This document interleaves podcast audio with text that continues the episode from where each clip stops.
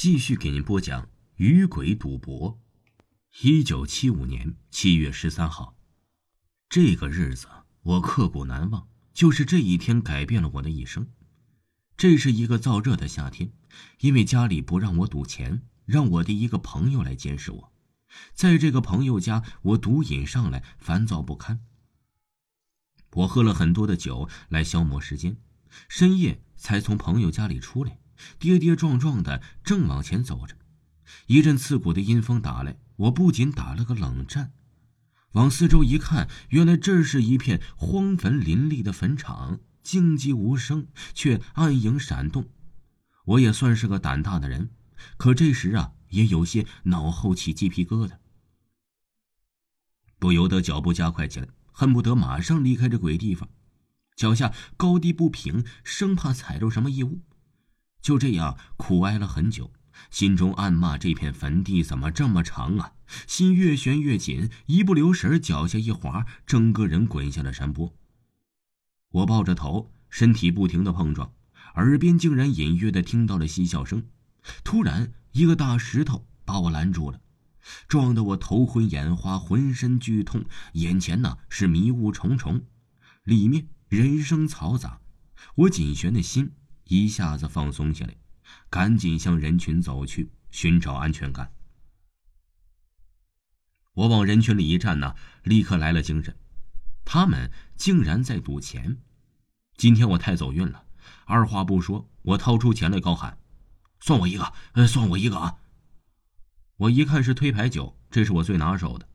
再看这帮人呢，都是臭牌篓子，脑子就一根筋。我不一会儿就赢了很多钱。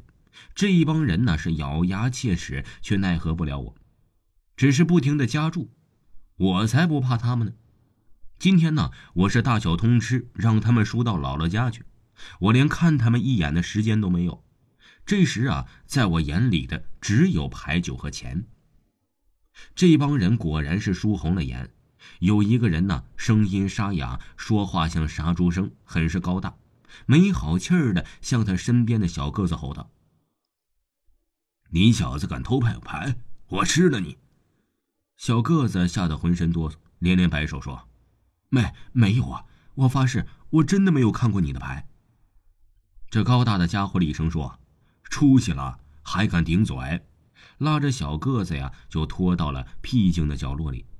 就听见一阵从未听过凄厉的哭喊声响起，吓得我呀，一不冷脑袋，哎，这酒醒了一大半。细看这帮人，竟然都穿着古代人的大袍子，有个乌黑的，有个雪白的，脸上一层雾气，都是一张啊死气沉沉的脸，没有一个人关心吃人的事。再看那个大个子，余怒未消的回来了，嘴里啊竟然呲着两颗獠牙，嘴中不时泛起了一阵白烟，我的毒瘾一下子是烟消云散。我带着哭腔喊道：“不早了，我得回去了。”说着呀，撒开腿夺命就跑。这帮人呢，哪肯放过我？